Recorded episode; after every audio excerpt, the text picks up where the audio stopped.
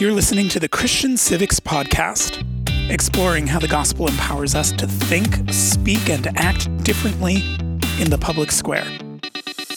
I'm your host, Rick Barry, the co founder and executive director of the Center for Christian Civics, and I'm thrilled to finally bring you part three of our interview with Dr. Curt Thompson. Dr. Thompson is a psychiatrist in private practice in Falls Church, Virginia, and the founder of the Center for Being Known, an organization that develops resources to educate and train leaders about the intersection between interpersonal neurobiology, Christian spiritual formation, and vocational creativity. I'm especially glad to finally get part three of this conversation out to you because this is the part of the conversation that included the points that were the newest and the most exciting to me. After the interview, we'll come back together and I'll pull some of those points out for us. But first, I want to get us ready with some quick context. April was a very busy month for us at the Center for Christian Civics. I think we had five or six events from the last week of March to the end of April.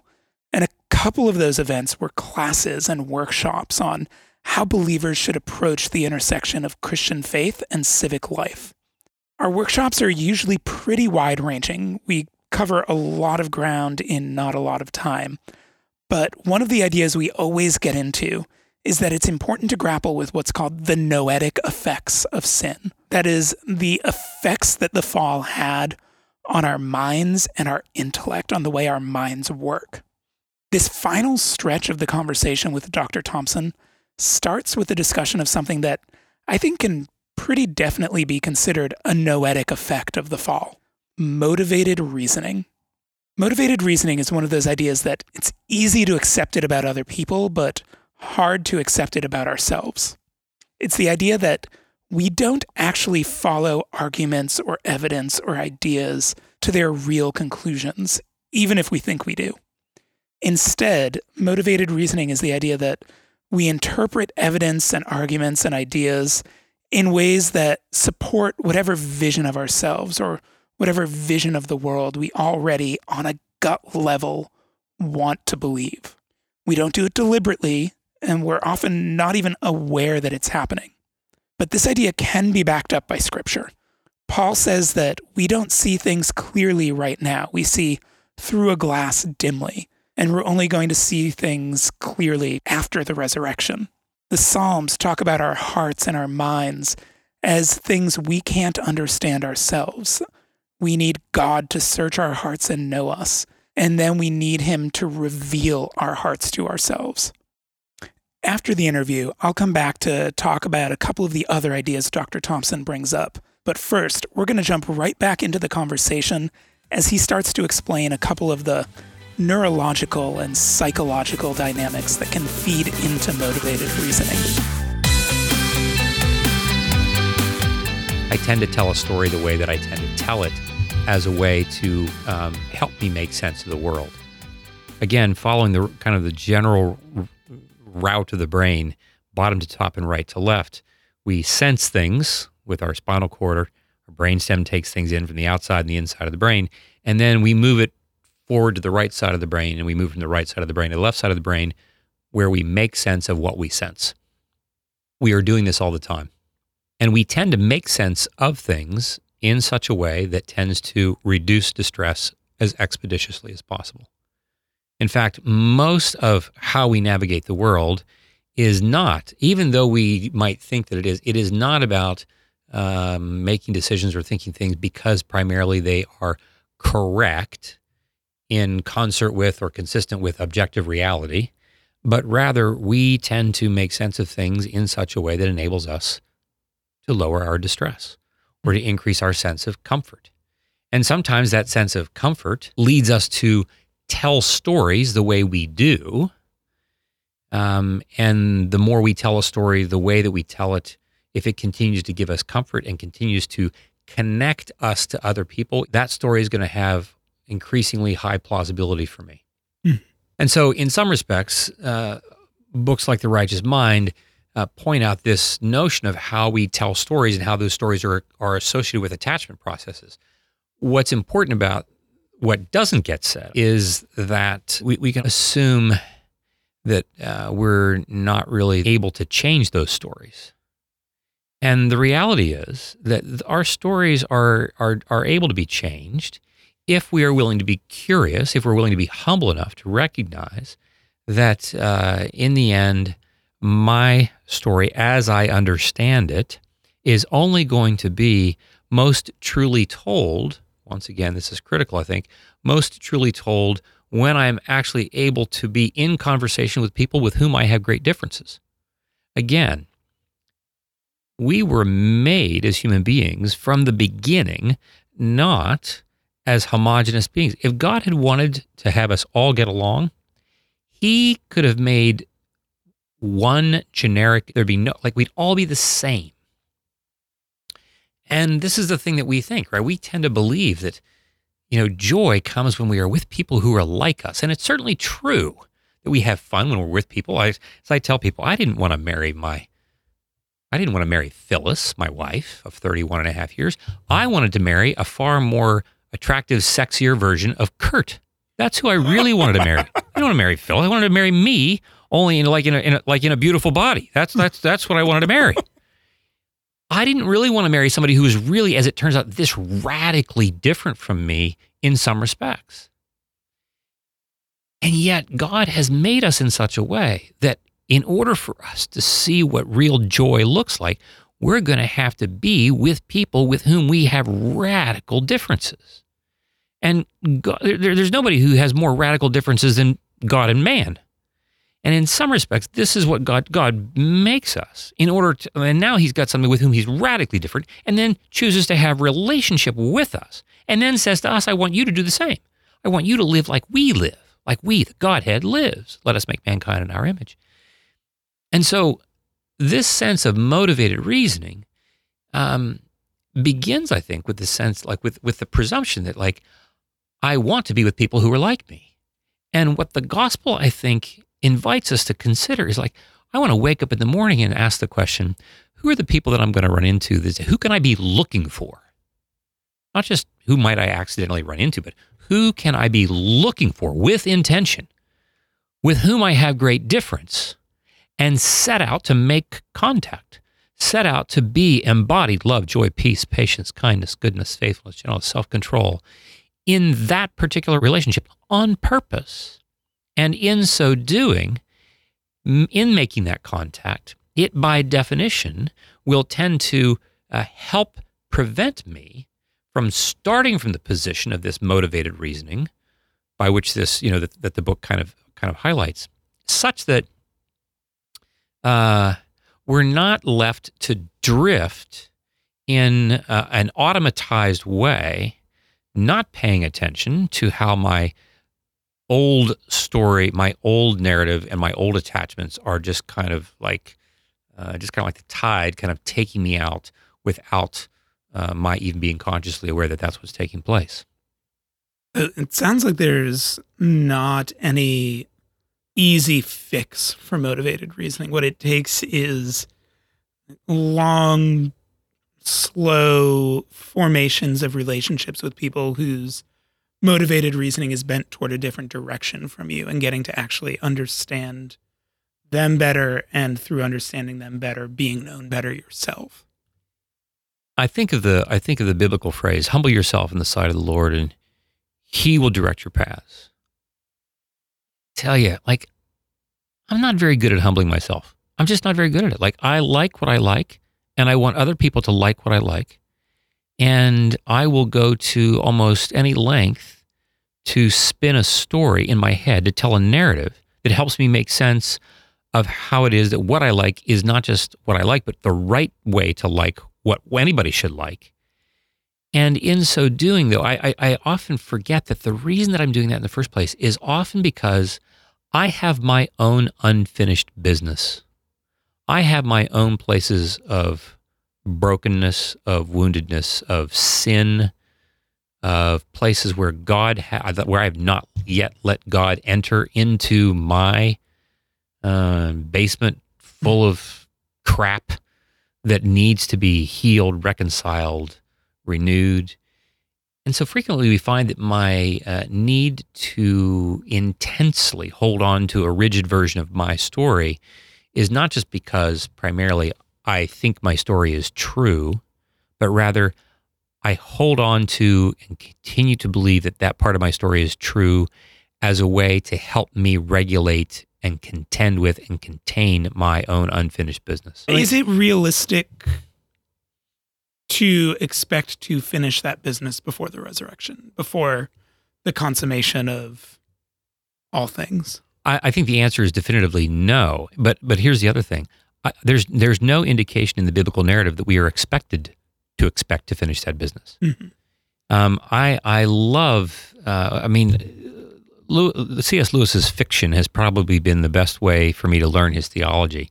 And in the Great Divorce, uh, one of the one of the pictures that I come away with from this dream that the protagonist has in the Great Divorce is the sense, even though they don't say this explicitly, is the sense that here in our life we are practicing for heaven. That's what we're doing. We're, we're practicing for heaven, and practice is always imperfect. But the point is not to become perfect. The point is to increasingly love to play the game. This is why we practice. Mhm. We don't practice just so that we can beat the opponent, just so that we can become good at what we do. We become good at what we do in order to enjoy playing the game. I'm not worried about whether or not I'm getting better because I'm going to get closer to perfection. I'm I want to get better because the more the, the better I get, the more joy I get in playing the game. And so uh, when when we see that uh, any of these interactions with other people with whom we have difference is an opportunity for me to grow in my joy in playing the game. In this sense, grow in my joy of connecting with people with whom I have great difference. Because as I say, people, look, if we're not practicing for heaven, when it gets here, it may crush us. We won't we may not know what to do with it. When we when heaven arrives and and God welcomes us in and says, "Hey, all you all Democrats, I want you to come over here and like we're going to have we're to have a party with the Republicans." And they're like, "How did they even get here? We don't even know how they got here." Right? Because we are so stuck in, we are so committed to telling stories about ourselves the way that we do. Again, as a way to protect ourselves from unfinished business that we often don't know that we don't know about. Evil would love nothing more than for us to think that this is really all these this political harshness that we've seen in the last 2 years is really about politics. It's not about politics. Politics is only the way like our unfinished business internally at the soul level is being put on full display.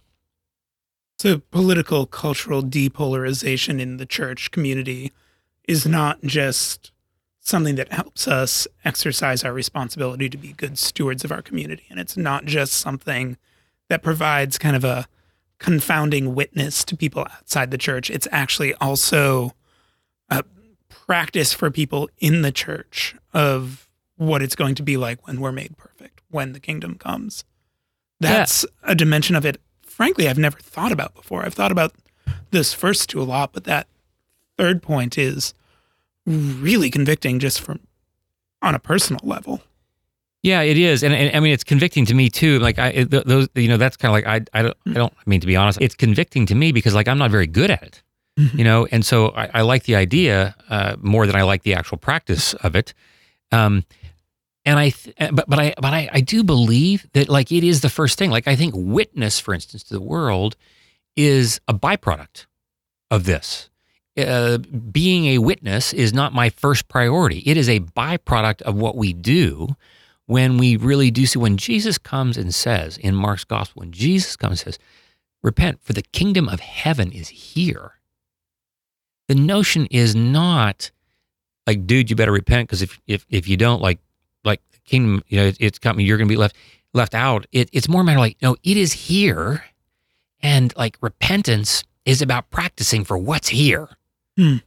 And if that's what I'm doing, if I'm practicing, if I'm going to do the Sermon on the Mount, because like that's the only way one can like survive the kingdom, if you will, then if that's what I'm practicing, when it gets here, we'll turn around and say, well, of course, this is the way that we want to live. And of course, practicing this necessarily bears witness because it is necessarily so radically different. But it's not bearing witness because bearing a witness is what I'm first trying to do. It bears a witness just because it's so starkly different from everything else that we hear and see that's going on around us. We know that government, politics, civics, these are big, complicated topics. And they can suck up as much time and mental energy as a person is willing to give them. And over the last couple years, especially 2016, 2017, I think um, there were a lot of people that kind of reached their limit. I think 2016 and 2017 were the years that these topics for a lot of people became so frustrating that they pulled the plug. Uh, but one of our chief commitments at the Center for Christian Civics is that if you're a Christian in the US, God didn't put you in a representative and participatory democracy by accident. Mm-hmm. He's given you kind of some sliver of responsibility by placing you here that most people over the, most of the course of human history didn't have. And so you have to right. think very seriously about what it means for this responsibility that you might not want to bear, that might be frustrating and exhausting to you. You have to think about what it means to be given that responsibility by God. So, how can our listeners who are convinced that they have some kind of spiritual mandate to embody the gospel in their civic lives do that without driving themselves into the ground emotionally or intellectually? How can they practice good mental or emotional or neurological self care? You know, the Bible was written in a world that was far less virtual than ours is. Mm-hmm. And so much of what we even think about as engagement uh, amounts to r- reading newspaper or online articles, uh, most of which are increasingly inflammatory. And so, one of the things I would consider as a possible first step is um, the discipline of restraint. What are the things that we actually expose ourselves to that are not, in fact, actual embodied encounters with our civic system? Uh, an encounter with Facebook posts, I don't consider to be uh, real encounters with anything they don't really tell me much of anything. That said, please continue to share our blog posts and podcasts on Facebook. With with that one exception. um, but what I what I mean by that is um, if uh, if someone if someone has a relationship with you and they know you and they want to and they're going to follow you in your blog posts and your your Facebook posts and so forth like that's different than I'm just picking things out of the ether. I'm, I'm, you know, I'm listening to CNN or I'm listening to Fox or whatever it is that I'm doing, but I'm not really having embodied encounters with real people with whom I have great difference. And so I, I would say that, you know, first of all, it's the discipline of restraint. It is saying no to things that are really not encounters with our civic experience. And then I would say, uh, you know, the way that we actually, as the way we bear witness to as as believers, is to actually have encounters with people with whom we have difference. I, I can think of a neighbor that's two doors down from me, actually where I live, a neighbor who's two doors down from me, who uh, I'm I'm guessing may think politically and socially about things um, differently than I do the single most helpful thing that I can do is to find a way. I want to say, like, let's have dinner together. Like, quite literally, I want to have dinner with you. And I want to say, tell me about what you think about this and about that. But I don't, but then again, it gets back to the questions of I don't just want to know what they think politically. I want to have a sense of like, where is this coming from out of their story? The same thing can be true about what we do with, with our government. Like, it's just easy to see all the posters and signs that go up every election that come on vote for this person or that person and to just completely disregard it because I'm just I wanted nothing to do with that. Well, I think it matters that we would, you know, actually make contact with these, make contact with somebody, and and by that, like again, say like, you know, can we have can we have coffee together? For me to know to that I can have more increasingly embodied engagement with this. Um, for those who are, you know, for those who are actually in the government process, I mean, I know a lot of government workers that are doing really, really, really, really effective, hard work. Um, and some of those folks uh, what I hear from them is that uh, you know some of their some of the work that they're doing that they that they see as most profitable is continuing to be in conversation with people who are on the other side of the aisle from them. These are things that we actually don't hear very much about. For all of our polls that tell us about how fractured things are, and I don't doubt that that's the case, um, I also know that there are lines of connection that we very rarely ever hear about that are taking place. And I would say that to the degree that we're able to do that, it's going to be to our advantage. A lot of the advice you're giving is, I think, very good, very challenging in a healthy way but it does go against the grain of the cultural milieu we live in. You said that uh, a lot of the forces in our world are pushing us to be increasingly virtual and increasingly disembodied. Going against those kinds of cultural trends can take emotion, can take resilience, can take fortitude. That doesn't come easily. Um, how should people think about building that fortitude?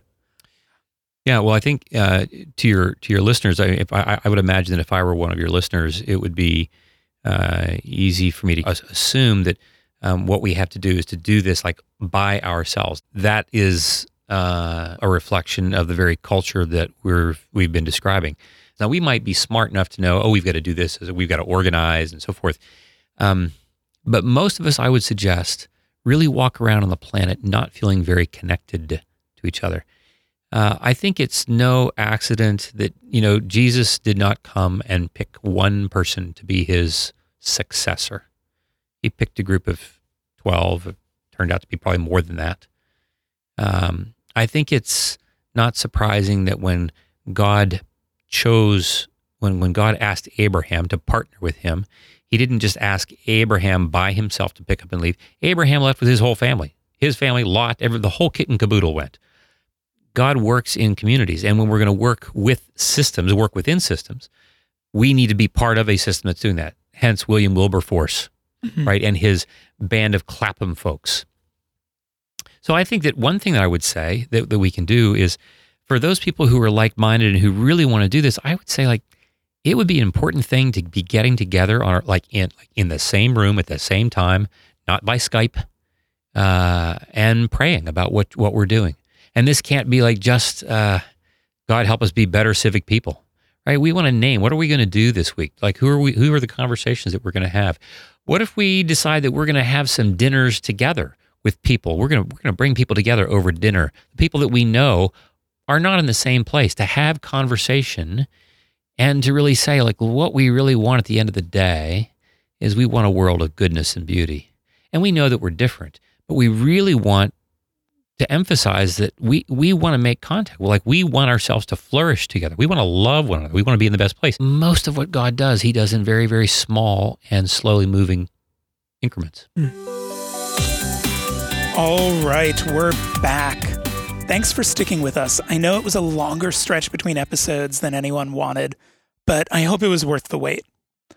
Before we get into prayer together, I want to take a couple minutes to talk about one more idea from this interview and one action item that Dr. Thompson suggested off of it. First, the idea practicing for heaven, practicing for the future we know we're expecting. I spend a lot of time talking and thinking about how we can live out our faith in our actions and in our relationships. But this idea of practicing for heaven made me realize that I was missing a pretty important point. I tend to think about discipleship, about spiritual formation, about transformed relationships and passionate stewardship as previews of the kingdom for other people. The reason we work for these different kinds of relationships, or the reason we work to change our communities, is because doing that gives other people previews of the kingdom, gives them foretastes of it. It's the appetizer that helps them get excited about Jesus' meal. Back in part one or two of this interview, we talked about how we have to actively train to have these kinds of hard relationships, the same way that athletes train for a hard race. And we said that we do this because it makes us better at helping other people understand the kingdom that's coming. It helps us witness to other people more effectively. But Dr. Thompson reminded me of the fact that Jesus didn't just come for other people He came for us too. He came for you. And getting better at these kinds of relationships isn't just good for other people. It's good for us. It's good for you. It's good for me. It gives us a chance to live the way that we were meant to live. And it means that when the kingdom comes, we'll have so much practice doing this under the weight of sin that doing it without the burden of sin is going to feel more like dancing than work. If there's one idea I've taken away from this long conversation with Dr. Thompson, one thing he said that's had the biggest effect on the way I think and behave and pray over the last few months. That's it. The idea that our lives, our attempts to walk in line with the gospel, even when it's hard, aren't just discipline, they're also rehearsal for heaven.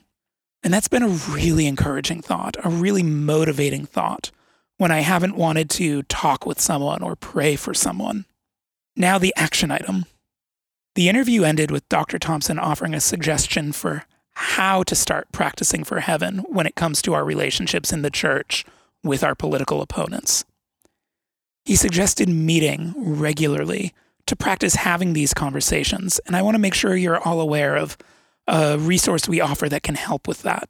If you're looking for a way to start practicing those conversations in ways that you can be sure won't just spin out into anger or arguments or name calling, a way to actually help ground you and your friends or you and your small group members in the gospel as you start having these embodied encounters across partisan divides, then I think the place to start is probably going to be with our first Bible study guide, Light to the World.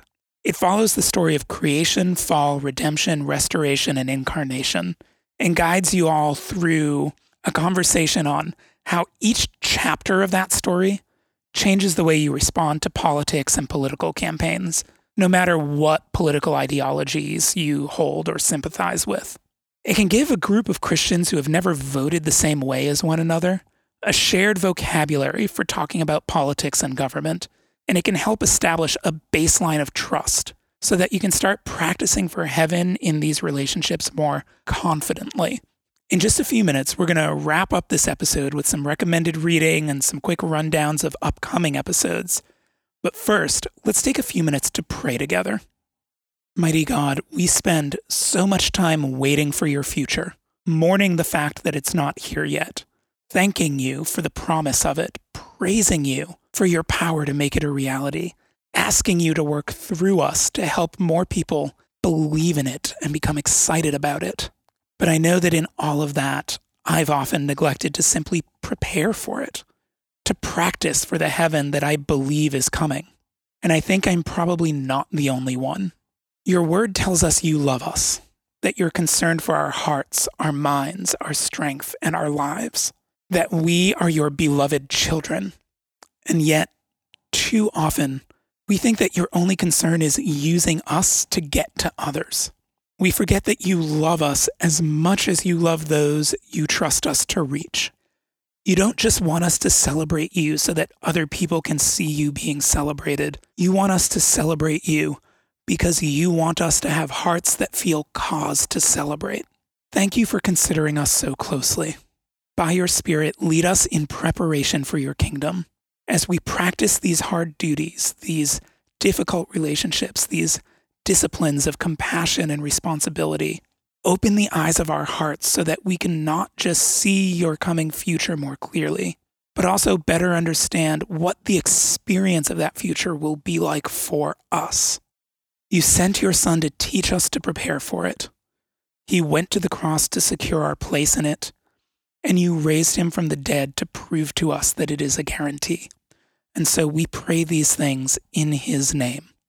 Amen.